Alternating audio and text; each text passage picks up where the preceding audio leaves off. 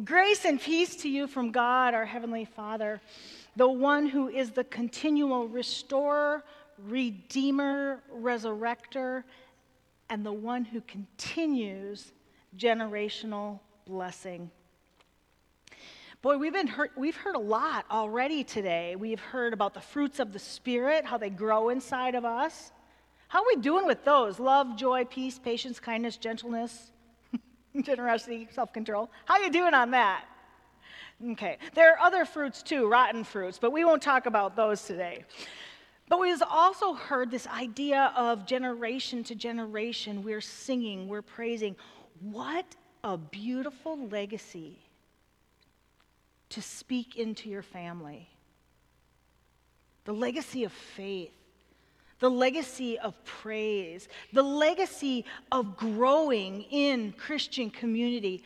What a blessing. Friends, here's the reality God loves families, yeah? God loves all families, every single kind of family all the different ways they're constructed, all the different ways they maneuver, all the different ways. God loves family. Why? Because God is the ultimate family and has adopted us into God's.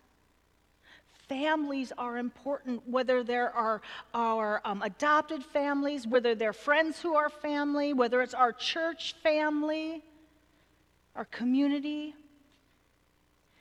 Families are the place where we get meaning, where we understand our purpose, where we learn how to live in this world that is absolutely out of control. Families matter. And did you know that you matter. Your attitudes, your actions, your words, the things you believe, the things you hold, they ripple down into our people around us and they continue generation to generation. Have you ever heard that? Have you ever heard of generational sin? Have you ever heard of generational blessing? Well, today we're going to talk about that a little bit. I want to talk to you about generational sin. Because we have been sifting through Samuel, yeah? And you will, we've heard about King David. You know the boy child who was picked and he was the shepherd, found favor with the Lord, was raised up to be king of Israel, yeah? He was anointed, a man after God's own heart. Israel could not be defeated in war. He had subjects who loved him. He was a good king until, dun, dun, dun, dun, haughty eyes, hands that shed blood, feet that ran towards evil, one who divides a household David chose that path. And subsequently, he set not only Bathsheba, who he took violently as his own, and killed her husband. That's not a good way to live, guys. Not only did he do that, but in that moment, he passed on to the next generation the sin. Not only consequences of sin, but he passed on generation to generation, generational sin. Because you didn't hear the full story of, of, of 2 Samuel 13, and it's about David's sons, Amnon and Absalom. Hear these quick parallels, because it's a long chapter. Amnon takes Tamar violently. His sister, David Bathsheba, Amnon Tamar. Absalom has Amon eh, or Amnon killed. David had Uriah killed. Are you seeing parallels here? There is a system in place, a family system of sin that is perpetuated on and on and on. And you know what? It does not stop. If you read through the rest of the Old Testament, it continues and continues and continues, generation to generation. But here's the deal, friends. Let me ask you. I know your lives aren't quite as crazy as King David's and his sons, right? Right? Okay. But here's what ours does look like addiction, abuse, harsh attitudes, prone to anger, divisiveness. Those are things that we pass on generation to generation. I know, and my cousin and I identified in my own family structure, we have a generational pattern that we can trace back generations. And that is if you cross me and if you make me mad and you disagree with me, I will cut you out. Cut you out, cut you off. Not only that, but I will make sure that the rest of the family cuts you out and cuts you off my cousin and I decided together that we were going to stop that generational sin. That we were not going to do that anymore, that we were not going to raise our children in that manner, that at 50 and 51, we were not going to live that way anymore. Generational curse broken. Abusiveness.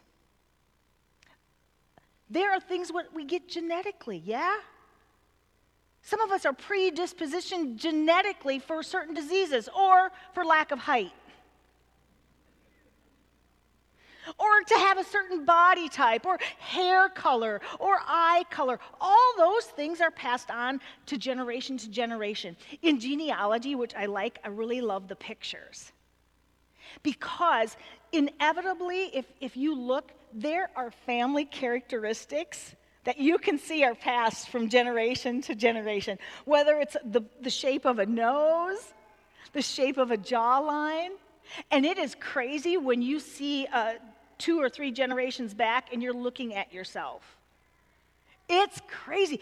Things get passed on generation to generation the good, the bad, and the ugly.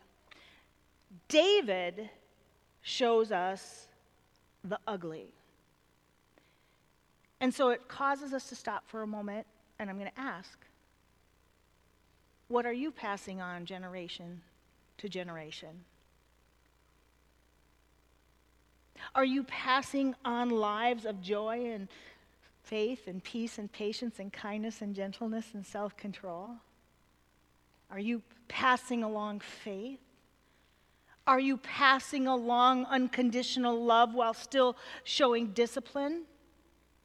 Are you passing on that thing that says, no matter what, you are part of the whole? Or are you passing along generational sin? When we look at David's mess he creates, it's sin upon sin upon sin. You ready for the good news? Ready for it? You're like, gosh, this is really not, not going well, Pastor. I'm feeling really bad. Here's, here's the good news do you know who is also in the line of King David? Jesus. Woohoo! Ding, ding, ding. You get a free latte.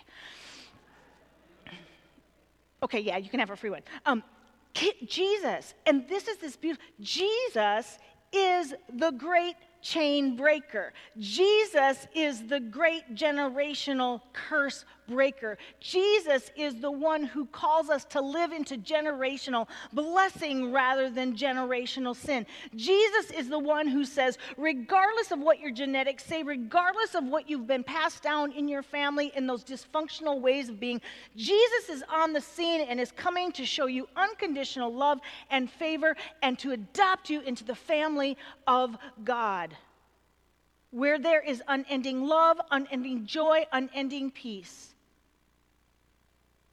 That is our legacy. That is your inheritance. That is the family that you have been grafted into and adopted into so that the generational curses or sin that have come un, unbeknownst to you through lines and lines of people are broken in the name of Jesus. Wow, I expected there to be a lot more excitement about that. Whew. Friends, in Jesus, with the Holy Spirit in us, we can know better. And as Maya Angelou says, if we know better, we can do better. So, friends, this week, as we learn to live generation to generation, choosing generational blessing we're going to work together to help grow that as a community of faith and in our personal lives. Here is your um, spiritual practices, and spiritual practices are just that practices for you to do so that you can grow in some of these teachings and understandings that we have together. First of all, I want you to find a comfy space wherever you're going to find these five minutes that you're going to do. Get a comfy, do a self check in. What are you feeling, thinking, experiencing? Take a few breaths, big ones. But here's one thing that we will pray together as we do this this week. Different times and places, maybe waiting for pickup in the pickup line. We'll breathe in. I'm attentive to your word. Breathe out. I desire to hear you. Repeat as many times as necessary.